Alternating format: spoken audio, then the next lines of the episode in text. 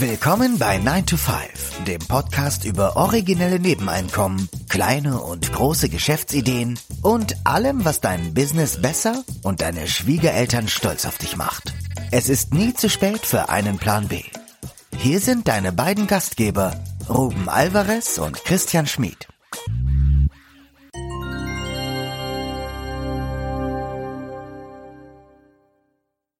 Der Titel der heutigen Episode lautet Zensur macht arm gegen die Schere im Kopf.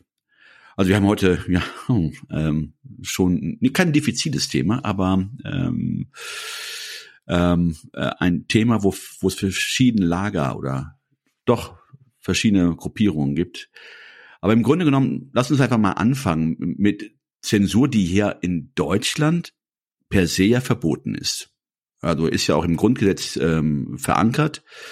Da heißt es, ähm, ähm, wie heißt es, eine Zensur findet nicht statt. Da ist ja dieser Artikel fünf, der dann äh, ähm, hervorgehoben wird. Und man spricht dann auch dann von Pressefreiheit und die Freiheit der Berichterstattung durch Rundfunk und Film soll oder soll gewährleistet sein.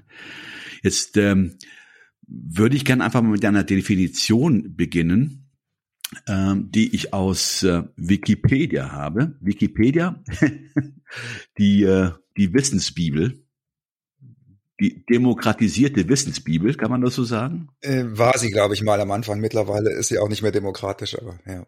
Aber zumindest ist ja Wikipedia äh, auch sehr oft Opfer der Zensur. Ich glaube, in einigen Ländern ist Wikipedia auch ausgeschaltet, also ist nicht erlaubt. China zum Beispiel erlaubt keine oder publiziert im Internet keine Wikipedia-Beiträge.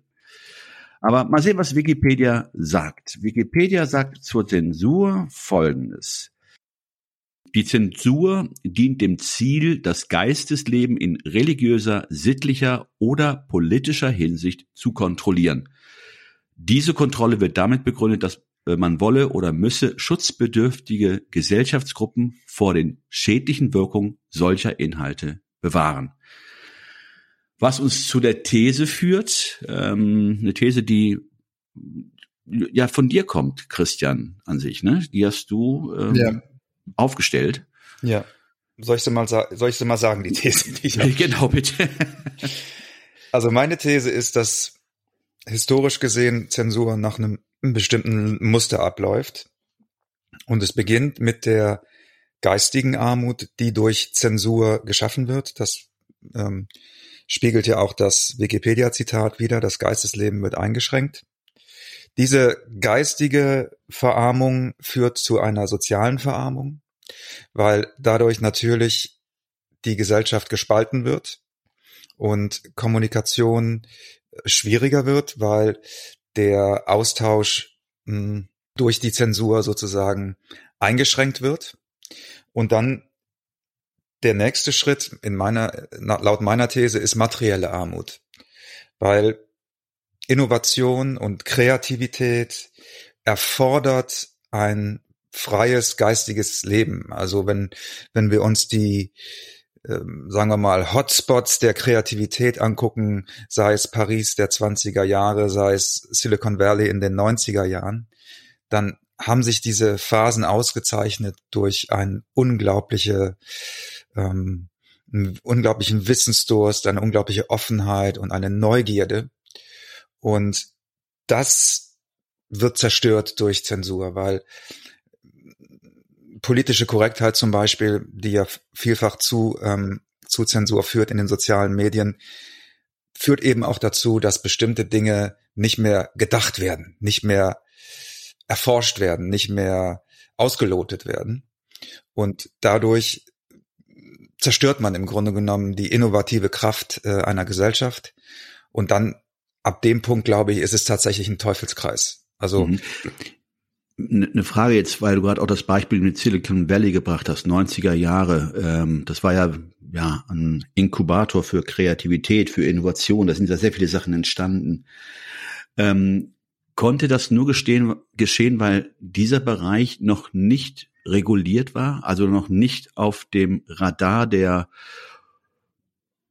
politischen Entscheidungsträger oder Machthaber, dass äh, man, als man feststellte, dass diese Gruppe, die an sich zur Innovation beigetragen hat, man muss ja nur an die großen Unternehmen denken, die hervorgegangen sind, dass man sie nicht mehr kontrollieren konnte und deswegen vielleicht die Zensur dort Einzug gehalten hat, um ja Rahmenbedingungen zu schaffen. Also ich glaube, dass, da fallen mir zwei Sachen so ein. Ich glaube, dass die Innovationskraft in einem zensurfreien, relativ zensurfreien Raum entstanden ist und ausgelebt wurde. Also es gibt ja jetzt auch Stimmen aus Silicon Valley, die sagen, wir wandern ab, weil diese neue politische Korrektheit äh, es für uns unmöglich macht, noch Innovationen zu schaffen. Wir sind im Grunde genommen nur noch mit ähm, Verwaltung und äh, vermeintlicher Gerechtigkeit beschäftigt und können überhaupt nicht mehr Dinge nach vorne bringen. Also viele wandern ja jetzt da auch ab. Also diese Ära scheint da jetzt auch vorbei mhm. zu sein. Ja, man ist ja, man ist ja jetzt mehr mit der Abwehr beschäftigt. Abwehr von äh, äh, Argumenten oder Gegenargumente müssen geliefert werden. Man ist ja unter der Knute. Ähm, da hattest du ja auch mal im, im, im Vorgespräch ähm, über das Thema äh, der, der großen Konzerne, die hervorgegangen sind, diese Digitalkonzerne, F B I, Amazon, äh, schlag mich tot, ja, ähm, die dadurch ja auch an Einfluss und Macht gewonnen haben und vielleicht Ganz deswegen auch von den Regierungen ähm, ja eingenordet werden mussten.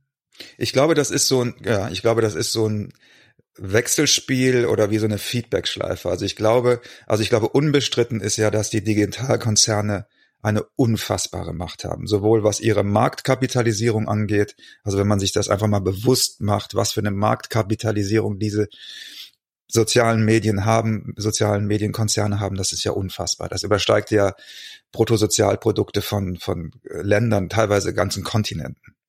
Und dass dieses Geld natürlich eine ungeheure Macht auch mit sich bringt, ist ja, denke ich, jedem, der der ähm, denken kann, klar. Also dass das, ne, und dass das natürlich dann auch interessant wird für Regierungen und umgekehrt auch, und dass es da auch Synergieeffekte gibt, denke ich, ist auch klar. Das war historisch gesehen ja auch immer schon so. Und interessant ist ja zum Beispiel, um es vielleicht mal ein bisschen konkreter zu machen, diese sogenannten Faktenchecker, das war ja ein Riesenthema in den letzten zwei Jahren. Und die Digitalkonzerne haben ja ganz massiv, und machen die immer noch, Facebook zum Beispiel, nutzt ja ganz massiv diese privaten Unternehmen, diese sogenannten Faktenchecker, um den Diskurs zu begrenzen. Ja, also es wird ganz klar ein Rahmen vorgegeben, innerhalb dessen diskutiert wird. Wenn du diesen Rahmen überschreitest, dann kommt ein Warnhinweis. Unter dem Vorwand, wie in dem Wikipedia-Zitat, dass man bestimmte Gruppen schützen möchte. Das ist natürlich jeder, der Zensur betreibt, also keiner, der Zensur betreibt, wird natürlich sagen, ich mache das, damit ich mehr Macht bekomme, sondern jeder, der Zensur betreibt, wird natürlich sagen, ich mache das, um Minderheiten äh, zu schützen. Also das ist natürlich das, auch historisch gesehen, immer schon das Narrativ gewesen. Keiner stellt sich hin und sagt, ich mache das, äh, weil ich mehr Macht haben möchte. Auf der anderen Seite war es, denke ich, auch, da sind wir uns, glaube ich, auch alle einig, immer schon so, dass Zensur nie auf der auf der Seite der Guten stattgefunden hat. Ja, also wir, wir werden nicht zurückschauen in die Geschichte und und und sagen, ähm, da war ein, ein Land, das besonders erfolgreich, sage ich jetzt mal, besonders demokratisch war und die hatten eine super Zensur. Also das ist ja, wenn man es ausspricht, merkt man ja, wie grotesk das ist. Und die ähm, Digitalkonzerne mit den Faktencheckern, da ist ja ganz viel auch dann peu à peu rausgekommen, also wie die strukturiert sind.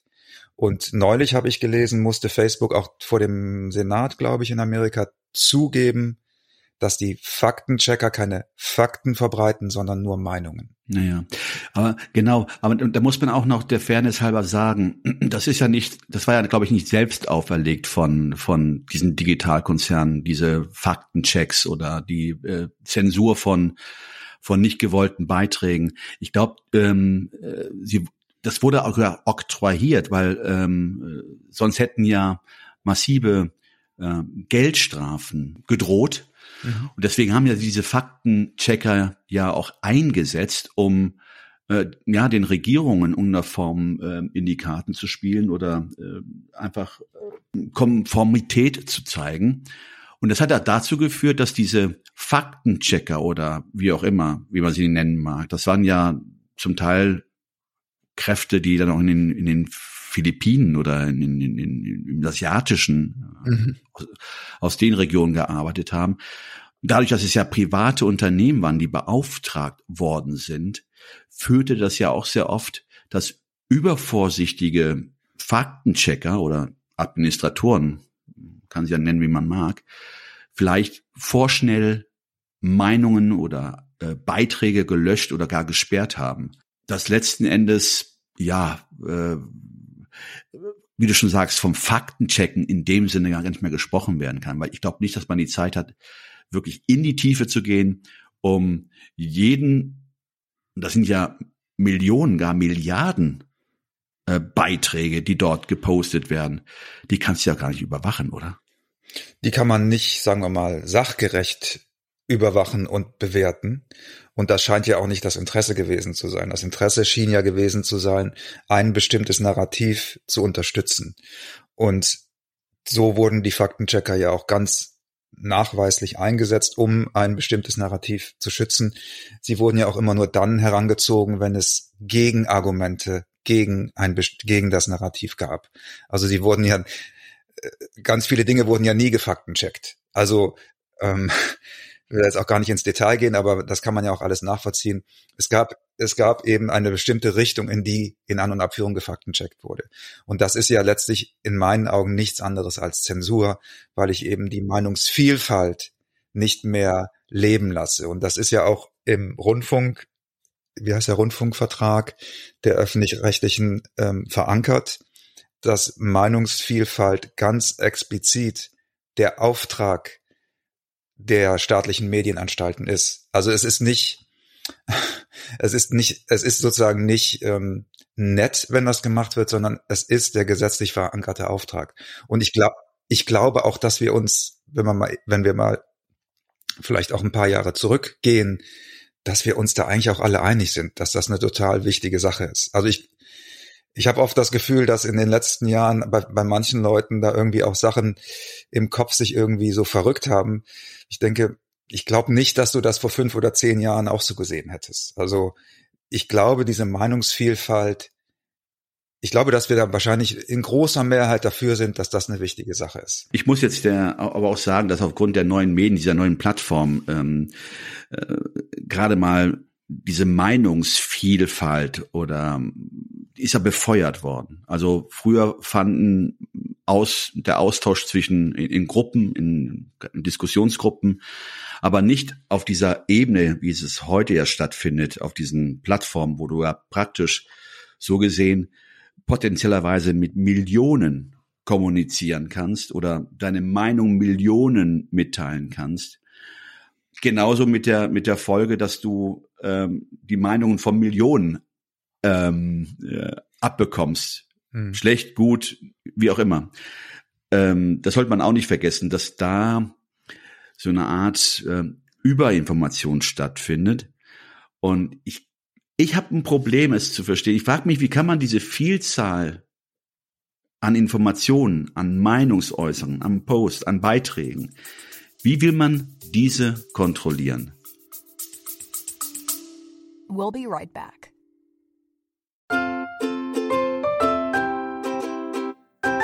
Es ist Zeit für Werbung in eigener Sache. Aber keine Sorge, wir machen es kurz und schmerzlos. Wir, also Christian Schmid und Ruben Alvarez, die Leute hinter dem nine to five Podcast, wir haben ein Buch namens Feierabendboss geschrieben. In diesem Buch zeigen wir, dass es möglich ist, deine eigenen Wege zur finanziellen Unabhängigkeit zu gehen, ohne komplizierte Finanzbegriffe oder trockene Ratschläge. Versprochen.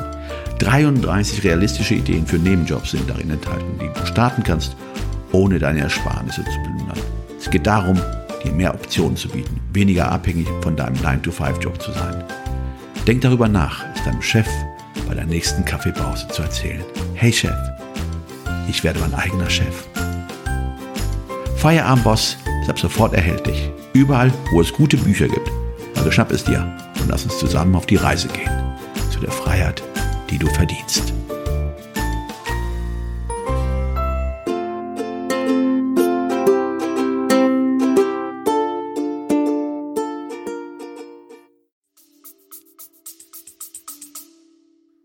Die, Frage, die ich mir stelle, ist, warum sollte sie überhaupt kontrolliert werden? Weil dieses Argument von Hate Speech, das ja immer wieder, oder Hassrede, das ja jetzt auch gerade inflationär benutzt wird, da gab es auch eine Untersuchung zu, dass nur ein sehr kleiner Prozentsatz der als Hassrede deklarierten Posts, also wo die Digitalkonzerne gesagt haben, Stempel drauf, du bist gesperrt, das war Hassrede, äh, hat, hat sich, äh, ich weiß jetzt nicht, die genaue Quelle weiß ich jetzt gerade nicht mehr, die haben sich das mal angeguckt, diese Posts, und haben die mal juristisch analysiert. Und da war ein kleiner Prozentsatz nur, der tatsächlich strafrechtlich relevant ist. Also es, es ist ja nicht so, als, als hätten wir da nicht schon juristische Regeln für. Das ist ja, wobei, wobei ich mich frage, was, was genau unter Hassrede zu verstehen ist. Ist Hassrede ähm, die Diffamierung von Gruppierungen? Ist es ähm, ja, der Aufruf zu, zu körperlichen Gewalt, zur psychischen Gewalt? Ich weiß es nicht. Mhm. Ähm, und selbst da äh, ist ja der Interpretationsspielraum ja sehr groß. Und du sagst es ja gerade, dass bei juristischen Untersuchungen festgestellt wurde, dass viele als Hate Speech deklarierten Posts unterm Strich keine waren. Aber wo fängst du an, wo hörst du auf? Das ist immer diese Frage. In dem Moment, wo du eingreifst, wird es immer Nuancen geben, die du versuchst, noch zusätzlich abzudecken oder zu bedenken. Und dann wird es schwierig, meines Erachtens. Vor allen Dingen, das fing ja auch alles damit an, du hast es ja auch gesagt, mit der politischen Korrektheit äh, oder mit der politisch korrekten Ausdrucksweise, was ja letzten Endes ja der Anfang von dem, wie soll ich sagen, das, das opponiert ja an sich ja der Meinungsfreiheit. Absolut, das ist der Anfang vom Ende der Meinung, Meinungsfreiheit. Und dann geht es dann weiter in die nächsten Nuancen, Hate Speech. Und das ist dann halt die Frage, das ist ja In, in dem Sinne ja Zensur. Und dann fragt man sich natürlich, ist das noch, deckt sich das noch mit dem Grundgesetz? Eine Zensur findet nicht statt. Und früher war es ja so, dass es da, ähm, zumindest hier in Deutschland, ähm, ähm, werden ja dieser Meinungsfreiheit ja auch Grenzen gesetzt äh, durch das Presserecht. Soweit ich weiß, ja, da wo wo man versucht zu sagen, okay, Beleidigungen, Verleumdungen, Leugnung des Holocausts, das sind Sachen, kann ich auch verstehen, die sind verboten. Mhm. Das ist zensiert. Macht für mich auch Sinn, ja, dass man vielleicht bei Gewalt oder Pornografie da auch Auflagen definiert, um die Jugend zu schützen, macht auch alles Sinn. Dafür gibt es dann halt diese Bundesprüfstelle, die darauf achtet. Ähm, nur aufgrund der Vielzahl der Informationen und der Kanäle, der wir heute ausgesetzt sind, ja, wo geht's denn da weiter? Mhm. Ähm, wo hörst du auf? Reicht das so, wie wir es gerade haben? Wahrscheinlich reicht es nicht, weil ähm, jeder kann publizieren übers Internet. Und ähm, dann kommt auch eine Bundesprüfstelle auch nicht mehr mit, ja, um das in irgendeiner Form zu kontrollieren. Ich finde das als Denkfigur auch schon problematisch, muss ich sagen, weil in meinen Augen darf es niemals ein Wahrheitsministerium geben. Ja, das ist für mich eine absolut dystopische Vorstellung, dass es eine Institution gibt, die darüber entscheidet, was sagbar und was wahr ist. Das, das, und da, um auf meine Grundthese zurückzukommen, wenn, weil das bedeutet für mich, dass die, dass die, da setzt die geistige Verarmung an, die dann zu einer sozialen Verarmung führt und die im, im, im letzten Schritt zu einer materiellen Verarmung führt. Weil das kann außer Gott, wenn man, wenn man an Gott glaubt, das kann, diese Allwissenheit kann niemand haben, ja. Und ich denke, das ist auch, das ist uns auch bewusst. Und wenn man das mal philosophisch ähm, angeht, w- würde das, da könnten wir jetzt wahrscheinlich stundenlang drüber reden, aber ich glaube, vom Grundsatz her ist das, ist das eigentlich auch jedem klar. Es kann diese, gerade in unserer schnelllebigen Zeit, es kann das nicht geben. Diese Allumfassenheit kann auch nicht in dem Tempo stattfinden. Die kann vielleicht, vielleicht ansatzweise, wenn du eine Expertengruppe von zwanzig, dreißig, von mir aus, Experten aus unterschiedlichen Disziplinen zusammenrufst, ja, die können vielleicht zurückgucken, eine Evaluierung machen und sagen, was hier im letzten Jahr, und lass uns das doch mal, das, da würde ich sagen, das könnte vielleicht in die Nähe dessen kommen, aber auch da wird es wahrscheinlich, da wird es je nach Disziplin wahrscheinlich auch komplett unterschiedliche Ansätze geben und unterschiedliche Interpretationen. Oder wenn du dir alleine anguckst, wie eine Inflationsrate zusammengestellt wird und wie eine Inflationsrate interpretiert wird. Ich meine, das ist ja jetzt alles keine keine ähm, Naturwissenschaft, ja? Da da da, da kommt es immer darauf an, wer interpretiert das gerade. Und wenn wenn ich irgendjemanden oder irgendeinem Gremium diese Macht gebe, die ultimative Interpretation einer bestimmten Statistik zum Beispiel zu machen, also das empfinde ich als sehr, sehr problematisch. Und ich, und ich frage mich natürlich auch, warum sollte das überhaupt so sein? Also der Diskurs und die Diskussion sind doch die Grundlage von Demokratie. Ja, das ist doch, Debatten sind doch, im Bundestag sollen Debatten stattfinden. Das ist doch die Grundlage unserer Demokratie. Und je bunter diese Debatten sind, desto produktiver werden sie sein. Das ist doch wie in einem Brainstorming. Also wenn man sich jetzt mal vorstellt, sozusagen, wir machen Brainstorming mit Zensur. Ja, ist eine absurde Vorstellung. Ja, bei jedem Brainstorming sagt man vorher, sorry. Nee, nee, nee. Ich wollte, ich habe dir nur zugestimmt. Ich wollte nur eine Anmerkung machen. Ähm, ja, stimmt. Debatten sind förderlich. Debatten sind nötig. Debatten sollen sein. Die Debatten im Bundestag. Ich glaube, der Unterschied, den wir hier hervorheben müssen, ist, dass da in diesen ähm, Systemen, Debatte Bundestag oder, dass die ja äh, ganz anders geführt werden. Ähm, ich sag's mal, annähernd respektvoll, ja, wo wo man sich nicht gerade umbringt äh, oder in den Brainstorms. Dann lässt man mhm. einfach mal, ne, ohne dass jemand dann ähm, zu Kreuze genagelt wird, wenn er dann eine Idee hat, die so abstrus ist. Das ist ja nicht die Idee des Brainstorms. Nur, wir haben natürlich die andere Seite auch, was ja so ein bisschen ähm, die Befürworter der ähm, derjenigen, die Hate Speech in irgendeiner Form versuchen zu regulieren. Das sind ja diese übergriffigen, schon fast verbalen Gewaltattacken, die leider Gottes ja zu diesem Bild führen, dass, äh, und das versucht, meines Erachtens, das versucht man ja in irgendeiner Form zu regulieren. Eine Debatte als solche wie Bundestag oder Brainstorm, ja, der Ton macht die Musik, aber mittlerweile, ich denke ja noch weiter, das ist ja dann, was du ja mit dem Punkt sagtest, soziale Armut, Spaltung der Gesellschaft, ist eher nicht die Zensur, die Zensur, sondern die Toleranz gegenüber anderen Meinungen. Also wenn du nicht in den Kanon einstimmst, bist genau. du bist du ausgegrenzt. Genau. Und das ist das, was wir an sich verlernt haben. Und das ist ja auch Bestandteil der Debatte, dass man sich danach noch in die Augen schauen kann. Ganz genau. Aber heute wird man ja weniger, wird ja, wenn du nicht meine Meinung vertrittst oder nicht in meinen Kanon einsteigst, dann bist du ein Aussätziger. Also, das und damit ist, gehörst du nicht zu mir. Ganz genau. Das ist die, das ist die Cancel Culture, die ja, letzt, die ja letztlich die Weiterentwicklung dieser, dieses Trends ist. Genau, wenn du nicht meiner Meinung bist, und zwar in abs- absolut hundertprozentiger Übereinstimmung, dann, ge- dann hast du eigentlich auch kein, nicht nur kein Rederecht mehr, teilweise ist es ja sogar so weit, dass du kein Existenzrecht mehr haben sollst. Ja. Und das ist ja auch eine, eine, eine Ausprägung der Zensur. Ich meine, Zensur hat man immer gedacht, okay, es geht darum, ähm, ja, Gruppierungen zu schützen, aber Zensur, wie sie zum Teil heute gemacht wird, also dieser demokratisierten Zensur, nenne ich es ja einfach mal, wo jeder zensieren kann, in der er dich diffamiert oder in eine Ecke äh, stellt, in der du an sich nicht gehörst, aber so wirst du halt angesehen. Das führt denn dazu, dass es dir nicht verboten wird, deine Meinung zu sagen, aber es führt dazu, dass du nicht mehr die Nerven hast oder den Mut, zu deiner Meinung zu stehen oder deine Meinung kundzutun. Also schweigst du.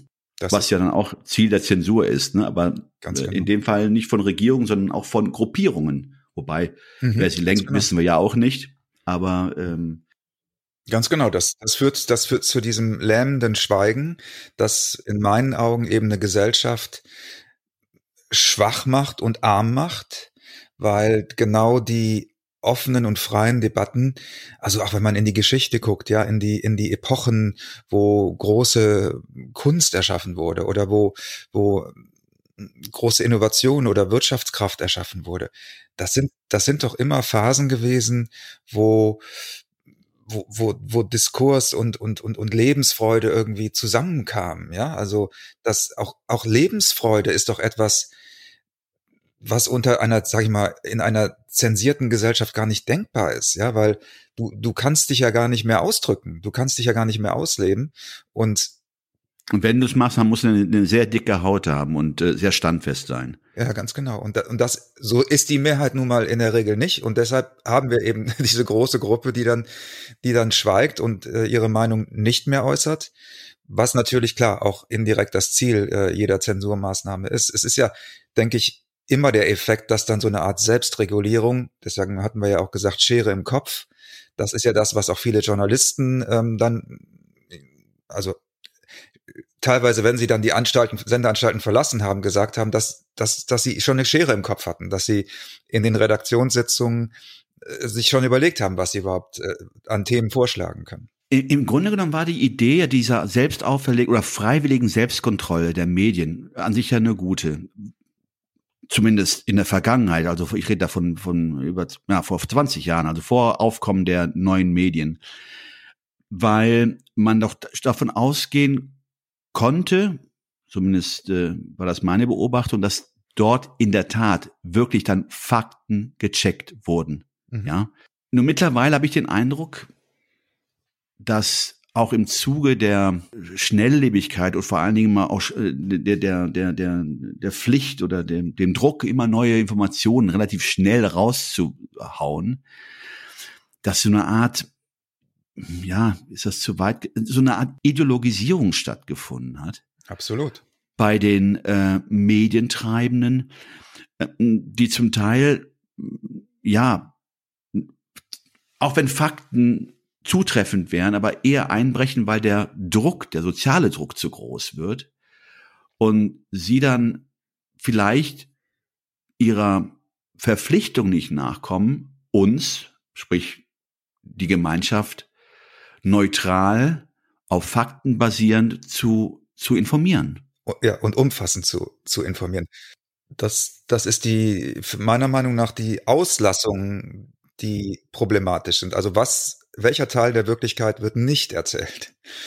Welche, welche Sachverhalte werden nicht dargestellt? Das, das ist ja letztlich das, was dann auch in meinen Augen so ein, was du jetzt Ideologisierung nanntest, oder auch so ein Narrativ dann bildet. Ja, also ein Narrativ entsteht ja immer dann, wenn sozusagen ein bestimmter Teil der Wirklichkeit nicht dargestellt wird. Und die, wenn es nicht, wenn, genau, wenn es nicht zu den, zu den Argumenten passt, ja, genau. Zu den eigenen. Richtig, wenn das, wenn das nur das, was das Narrativ stützt, wird dargestellt und berichtet und alles andere wird, wenn es geht, sozusagen geleugnet und wenn es nicht mehr geht, im, im schlimmsten Fall zensiert. Und ich meine, das sind ja auch alles keine neuen Phänomene. Also wer in die Geschichte guckt, wird sehen, dass, dass das immer auch ähm, ein ganz wichtiger Motor von äh, oder ein ganz wichtiges Instrument von Herrschenden war. Weil es natürlich, natürlich ist es, ist es gut, wenn man Machtinteressen hat, dass man den Diskurs bestimmt und die Deutungshoheit hat. Ist ja nachvollziehbar, dass man da dieses Bedürfnis hat. Aber eben dafür gibt es ja diese Pressefreiheit oder in, in Amerika Freedom of Speech, was ja noch ein bisschen weiter geht als bei uns die, die Meinungsfreiheit, soweit ich das verstehe, rein von der Verfassung her. Genau. Du hast zur Meinungsfreiheit, aber halt die Meinung für dich. Ja, genau. Ja, ja. Ich finde, was ich auch interessant finde, ist ein, eine Argumentationslinie, die, die ich häufiger gehört habe, dass Menschen sagen, mh, die Meinungsfreiheit ist überhaupt nicht in Gefahr, oder es gibt auch diese, dieses Leugnen von Cancel Culture, ist ja auch relativ beliebt, ähm, die sagen, die Meinungsfreiheit ist nicht in Gefahr, weil jeder kann ja alles sagen. Also nach dem Motto, es wird dir ja nicht die Zunge rausgeschnitten.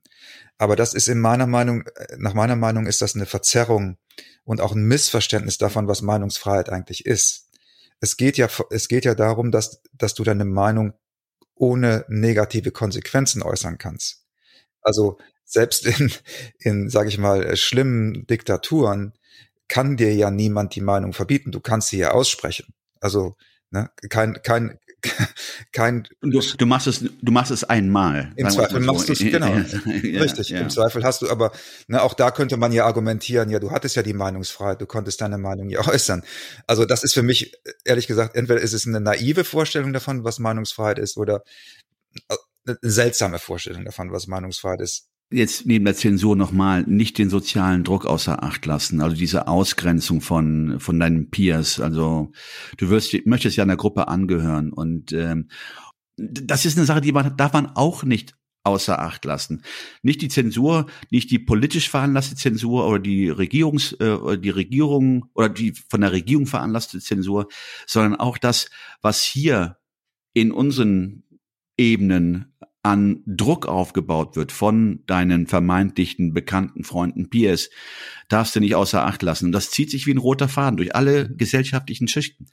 Äh, was sich dann wiederum auch dann ähm, ähm, in ja in den Informationen oder in den in den Beiträgen der Medien widerspiegelt. Nur die Frage, die ich nun stellte, war, wie wirkt sich denn sowas auf, auf die Gesellschaft, vor allen Dingen auf die Innovationskraft einer Gesellschaft, wenn, wie wir eingangs gesagt haben, wenn da kein Austausch stattfindet, aus dem vielleicht Ideen entstehen, Innovationen entstehen. Also ich, ich finde dieses Beispiel des Brainstormings finde ich gut. Wenn du dir vorstellst, bei einem Brainstorming sitzt jemand am Kopf, der Agenturleiter, und sagt, wir machen jetzt ein Brainstorming zu der nächsten Kampagne. Und der sagt von vornherein, aber ihr wisst ja, über Thema A, Thema B und Thema C, da denken wir gar nicht drüber nach. Da braucht ihr, braucht ihr euch überhaupt keine Gedanken drüber zu machen, weil das ist außerhalb des Rahmens dessen, was hier überhaupt diskutiert wird. Wenn du dir dieses Framing vorstellst von einem Brainst- von jemandem, der ein Brainstorming anleitet, ja, also ich stelle mir gerade vor, ich säße in diesem Raum, ähm, was passiert? Du, du gehst in eine Enge. Vielleicht ist es ja noch sogar mit mit mit irgendwelchen Konsequenzen verkoppelt, nach dem Motto, wenn du diese Vorschläge machst, dann kannst du deine Karriere ja auch be- als beendet ansehen. Ich spinne jetzt, ich male jetzt mal ein bisschen dieses Beispiel aus, dann führt das natürlich dazu, dass du ganz vorsichtige Vorschläge nur machst und wahrscheinlich auch auch nur ganz vorsichtig sozusagen mh, dir ganz genau überlegst, was du sagst, könnte das in diese Kategorien fallen, die ich ja nicht, in denen ich mich nicht bewegen darf. Also letztlich führt das zu einer Art Lähmung, ja. Und es es werden in meinen Augen nur langweilige Ideen produziert, weil es eben die die Ideen Also Kreativität darauf basiert, dass du im Grunde genommen grenzenlos denkst. Ja, dass du, es geht ja gerade darum bei der Kreativität, die Komfortzone, die Grenzen, das Konventionelle, das Alltägliche zu verlassen. Also jede, wenn du dir Produktideen anschaust, ja, wenn alle nur sozusagen in, in, mit dem, mit dem Kopf nach unten durch die Welt gehen würden und nichts in Frage stellen würden, dann würden ja nie neue Produkte entstehen. Also es geht ja gerade darum, dass du dir etwas anguckst und sagst, ja, aber das könnte man doch irgendwie noch anders machen. Oder kann man das nicht, irgendwas fehlt da. Was ist denn das? Irgendwie könnte das noch besser sein. Genau, und ohne Repressalien ähm, zu erwarten oder unterdrückt zu werden. Letzten Endes wird ja, wenn es so st- stattfinden würde in diesem Bild, ja, wird, ja es führt ja zu einer Art Konformismus. Also Ganz genau. Letzten Endes ist dann schon, im Grunde genommen, seid frei, aber nur bis zu gewissen Grenzen. Ähm, und ähm, ich gebe euch vor, in welche Richtung ihr zu denken habt. Ganz genau. Und genau. Und der, der im, im Beamten-Mikado, ne? Also wer sich zu, wer sich zuerst bewegt, hat verloren. Das, das würde dann in meinen Augen, wenn so ein System lange genug so läuft, die Konsequenz sein, dass keiner mehr sich traut, äh, den, weil er die Konsequenzen fürchtet, sich traut, den, ähm, den Mund aufzumachen und, und Dinge. Das nächste, die nächste Ebene ist ja auch, wenn wir jetzt bei diesem Beispiel bleiben, Werbeagentur, Brainstorming oder bei einer Organisation bleiben, wenn keiner mehr Missstände aufzeigen darf oder kritisieren darf, ohne Konsequenzen zu fürchten, dann verfestigen sich diese Missstände ja logischerweise. Ja, also das, das sind ja auch Reinigungsmechanismen, die, die man braucht. Ja, man braucht ja auch genauso wie man im Umfeld, wenn man was weiß ich, äh, im Freundeskreis sitzt und man hat irgendeine Idee, dann ist es doch total hilfreich, wenn man die breit diskutiert, ja, und und wenn man vielleicht dadurch auch auf den Punkt kommt, hm, da habe ich mich, glaube ich, ein bisschen verrannt, weil ich sozusagen nur in meinem eigenen Kopf war, äh, aber jetzt, wo ich die ganzen anderen Argumente höre, die ganzen anderen Perspektiven, stimmt, dann ist es vielleicht, und dann, und dann fängt man ja vielleicht auch an, Dinge weiterzuentwickeln und zu adaptieren oder zu sagen, ah, vielleicht dieser Teil ist, glaube ich, ganz gut, aber ich müsste vielleicht noch hier was dran machen. Ja, ja, da ist natürlich die Frage, die sich dann stellt, mir fiel gerade mal dieses Bild der Parteipolitik oder ähm, dieser Parteigesellschaft, nenne ich es einfach mal, die ja so demokratisch gar nicht sind, auch wenn sie demokratisch belabelt werden, aber da gibt es ja einen Vorstand, der die Richtung vorgibt, Und ähm, ich frage mich sehr oft, wie ähm, wie dort Diskussionen oder Debatten geführt werden. Haben wir gerade an sich wiedergegeben, wie die Diskussion in Parteien vonstatten geht, also wo es dann eine Richtung gibt und wehe, du weichst davon ab. Und wenn du abweichst, bist du dann persona non grata, droht dir vielleicht der Parteiausschluss? Oder ist es dann wirklich so, dass die Leute, die in den Parteien versuchen ja irgendeiner Form aufzusteigen, ne? Das ist ja auch ein Ziel einer Parteimitgliedschaft, dann eher konform und genau, und nicht mit neuen Ideen aufwarten, sondern lass uns doch mal in die Richtung gehen oder direkt praktisch einen Maulkorb ähm, ähm, angelegt bekommen, sondern der Motto, hey, entweder bist du für uns oder du bist gegen uns. Oder ganz anders, wenn du eine andere Meinung vertrittst, dann bist du ja gegen uns. Richtig. Und dann wirst du zurückgeholt. Richtig. Ist das, das ist vielleicht auch innovationshemmend, wenn man es mal jetzt auch mal beobachtet heutzutage? Abs- also sehe ich absolut so. Also ich, für, also für mich, äh, sag ich jetzt mal als kreativer Mensch, äh, vollkommen klar. Das ist ein Klima, in dem keine äh, guten Ideen entstehen können. Weil ähm, es kann natürlich zufälligerweise so sein, dass der Zeitgeist oder das, was diktiert wird sozusagen von der Führungsspitze, eine gute Idee ist, aber eine gute Idee ist ja nicht immer eine gute Idee. Ne? Also ist ja nicht sozusagen garantiert, dass es jetzt für die nächsten fünf Jahre eine gute Idee bleibt, sondern genau dieses Abgleichen mit neuen Informationen, mit der Wirklichkeit, mit anderen Standpunkten ist ja das, was eine gute Idee erst erst richtig gut macht. Weißt du, ich meine? Also erst wenn wenn eine gute Idee eine Debatte übersteht oder wenn eine Idee eine Debatte übersteht, dann kann man erst sagen, meiner Meinung nach, okay, das scheint eine gute Idee zu sein. Aber eine unveränderte Idee, das ist, das, also die nicht irgendwie abgespeckt wird, sondern so, wie sie in die Debatte einge- eingeführt wurde, auch mehr oder weniger mit Haut und Haaren überlebt. Ja, dann ist es, dann ist es in meinen Augen eine robuste, gute Idee, die sozusagen den Markt, ähm, den, den, den Debattenmarkt überlebt hat. Eine, eine, und eine Zensur ist ja genau das Gegenteil. Eine Zensur sagt, unsere Ideen sind die guten Ideen. Und wer da, wer sagt, dass es keine guten Ideen sind, den, den müssen wir abspalten, äh, diffamieren, canceln, wie auch immer. Den, ne? Und, und dann, klar, irgendwann per Definition, wenn, wenn sozusagen jede Kritik oder jede andere Meinung nicht mehr existiert, ist es natürlich auch eine, dann irgendwie eine gute Idee, weil es halt alle machen und alle sagen und sozusagen ähm, ne? jeder, jeder äh, Widerspruch nicht mehr möglich ist. Also im Grunde genommen, wenn man jetzt von dem Begriff Zensur ausgeht, man assoziiert immer mit dem Begriff Zensur, das ist ähm, von einem, einem Staat oder einer Regierung auferlegte Maulkörbe, sage ich einfach mal. Mhm. Aber im Grunde genommen, das, was wir hier beobachten, ist ja Zensur, die zum Teil auch selbst auferlegt ist oder durch Gruppeninteressen äh, äh, eingeführte Zensur, ja. Wo Peergruppen, Gruppen, die praktisch aufzeigen, in welche Richtung es gehen muss. Also, weil Zensur, da denkt man immer an, an autokratische Systeme, an, an diktatorische Systeme, mhm. die die Medienvielfalt regulieren. Mhm. Aber das, was wir hier haben, ist ja, ähm, das ist ja in der, ist aus, der Gesellschaft, aus der Gesellschaft kommende Zensur. Es ist viel integrierter, es ist viel komplexer verästelt sozusagen, sehe ich auch so. Ich, ich, mir ist ja gerade eine Anekdote eingefallen, die möchte ich gerne noch zum Besten geben, weil die, glaube ich, ganz gut illustriert, was du da auch angedeutet hast. Ich habe mit einem äh, jungen Mann, sage ich jetzt mal, gesprochen, der in der Oberstufe ist und der in einer politischen Diskussion sich als äh, angehender F D P-Wähler geoutet hat.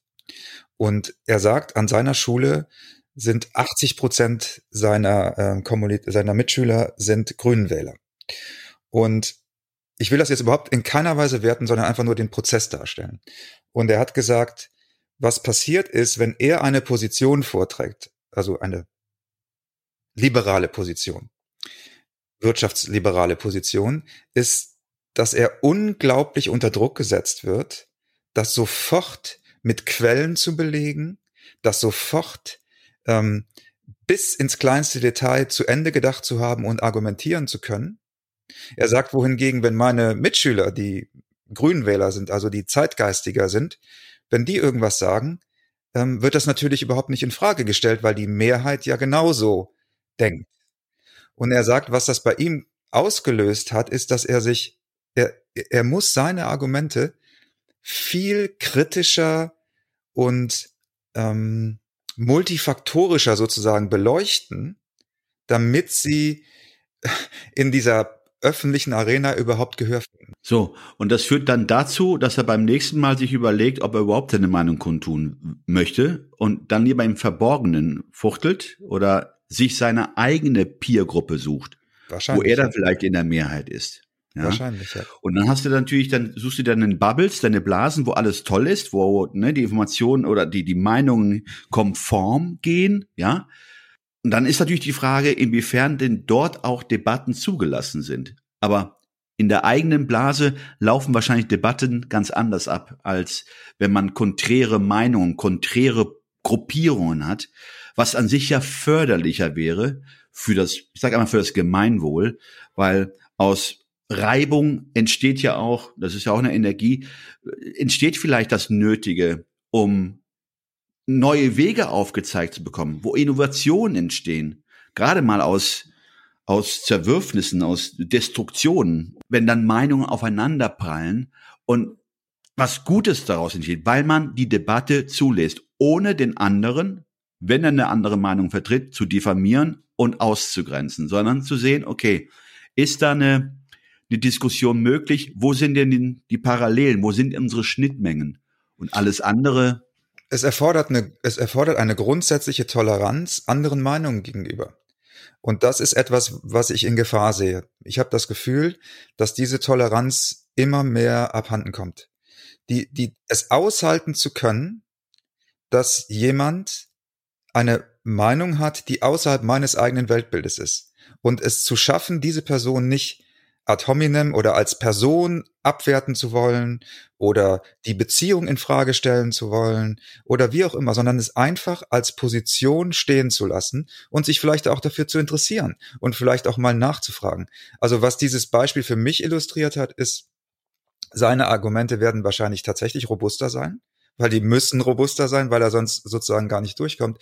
Aber ähm, das für mich Traurige daran ist, dass, dass er so kämpfen muss um, um seine Position. Warum, warum kann er, also, wir, wir alle sagen doch, wir sind, wir sind demokratisch, wir wollen Diversity, wir wollen möglichst vielfältig sein, wir wollen offen sein, wir wollen grenzenlos sein. Aber warum ist es dann so schwer, auch nur eine andere Meinung zu akzeptieren? Ja, also, verstehst du, was ich meine? Das ist ja, das müsste doch eigentlich die einfachste Übung dann sein. Normalerweise schon, aber ich sehe natürlich, dass, äh, das ist halt so diese Abgrenzung, wenn das Rationale in das Irrationale abdriftet. Und gerade mal, wenn, wenn sich Meinungen verfestigt haben. Jetzt konkret in dem Beispiel mit dem Schüler, mit dem du gesprochen hast, der eine politische Position ähm, kundgetan hat und auch Argumente. Die Frage ist einfach nur, welche Lehre können wir dann daraus ziehen? Was äh, leiten wir hier hieraus ab? Für uns, hier für Deutschland. Ich hoffe, dass es, ich meine, jeder jeder ist seines eigenen Glückes Schmied und ich kann immer nur für mich sprechen, aber ich versuche da sehr bewusst zu sein und mir zu überlegen, ist da eine Schere im Kopf? Ja, äh, äh, zensiere ich mich selber? Ähm, also ich finde zum Beispiel Nachdenklichkeit oder auch eine gewisse Vorsicht bei der, bei dem, beim, beim Äußern von, von Ideen und Argumenten in einem öffentlichen Diskurs finde ich gar nicht falsch. Aber wenn ich, wenn ich, also weil es ja auch was mit dem Versuch zu tun hat, sich in andere hineinzuversetzen. Also ich finde es nicht unbedingt immer das Beste, wenn man sofort alles rausposaunt oder ne, immer nur sendet, sondern ich finde es, ich finde es gut, wenn man auch zuhört und die Argumente auf sich wirken lässt und dann vielleicht auch nachdenklich wird. Und vielleicht dem Ganzen auch nochmal einen Tag Zeit gibt, drüber, Nacht drüber schläft, wie auch immer. Aber an dem Punkt, wo man merkt, dass man anfängt, sich selber, ich nenne es jetzt mal klein zu machen, weil das ist eine Zensur im Kopf, eine Schere im Kopf letztlich. Man macht sich, man macht sich klein und man macht sich auch irgendwie schwach. Und das ist etwas, was ich, was ich, ja, was ich einfach hoffe, dass, dass das, dass das nicht passiert oder dass das wenig passiert, weil das ist, glaube ich, für uns alle äh, auf keine gute Entwicklung. Und ich mache mir, muss ich ganz ehrlich sagen, auch, auch Sorgen um die nächste Generation, die natürlich auch in einem multimedialen Umfeld aufwächst, ähm, wo eben diese Zensurmechanismen auch sehr, sehr äh, stark und auch Zeitgeist sehr, sehr dominant sind. Und ich, ja, was du eben sagtest, die Debattenkultur, ich hoffe, dass die, dass die bald eine Renaissance erfährt, dass das bald wieder ein hoher, ein positiver Wert wird, dass man, dass man stolz ist, dass man über irgendwas diskutiert hat, dass man stolz ist, dass man eine Debatte hatte, dass man vielleicht auch stolz darauf ist, mit einer anderen Meinung in eine Debatte reingegangen zu sein, als man rausgegangen ist. Genau, ich meine, mir fällt gerade nur ein Zitat ein äh, aus äh, Ted Lasso, das ist ja eine Serie, die bei Netflix, glaube ich, lief, Netflix oder Apple, äh, egal, äh, bei irgendeinem Anbieter. Und der sagt oder hat in einer Film oder Episoden ein Zitat von äh, Walt Whitman, mhm. seines Zeichens Poet, äh, fand ich sehr bezeichnend. Vielleicht kann man das auch mir mal einfach nur mal an die Wand malen. Er sagte, be curious, not judgmental. Also sei mhm. neugierig und nicht wertend. Mhm. War, war beschissen ausgesprochen, aber zumindest nee, habe ich es mit der deutschen Übers- mit der deutschen Übersetzung vielleicht auch ein bisschen heilen können. Super. Und das, das. ist das ist letzten Endes das, was äh, ja als vielleicht als Zitat übrig bleiben kann, wenn man sich das mhm. gemerkt hat. Einfach nur neugierig zu sein und nicht wertend in eine Runde zu gehen, sondern einfach nur zuzuhören, Meinungen zuzulassen und äh, ja, dann können wir wirklich nur hoffen, dass die Debattenkultur wieder, wie du sagtest, eine Renaissance erlebt äh, und eine Debattenkultur, die auch die nötige Etikette an den Tag legt, wo man nicht diffamiert wird oder in eine Ecke gedrängt wird, in die man oder in der man sich gar nicht sieht. Und für jeden selber, Kreativität ist eine Zukunftstechnologie. Also für jeden, der, ne, auch für uns, für uns Side-Hustler, neue Ideen sind immer wichtig, neue Dinge ausprobieren. Das ist ja auch die Idee hinter dem Side-Hustlen, dass ich eben immer wieder meine Ideen am Markt ausprobiere und da mit Mut rangehe und und und einfach gucke, nicht immer im Kopf bleibe und denke, das funktioniert, das funktioniert nicht, sondern, sondern der Markt entscheidet das. Der Markt wird mir schon sagen, ob es funktioniert oder nicht. Und dieses dieses Vertrauen und diesen diesen Mut zu haben, immer wieder neue Ideen und und sich da eben, Neugierde finde ich auch ein super Begriff, mit dieser kindlichen Neugierde ranzugehen und und offen zu sein und auszuprobieren. Das ist, glaube ich, etwas, was jedem, der irgendwie im Leben weiterkommen möchte und der vor allen Dingen auch ein buntes Leben haben möchte, und ein, ein, ein erfülltes Leben haben möchte, ich glaube, ich ist das sehr, sehr wichtig. Hört sich ein bisschen wie das Wort zum Sonntag. Ich auch gerade gedacht. Ich wollte gerade sagen, das Wort zum Sonntag. Ja, ja. Gut, dann war das, dann war das unser Wort zum Sonntag. Wir senden ja auch am Sonntag, insofern passt das. Genau. Also. Macht's gut. Ciao, ciao. Also, ciao. Tschüss.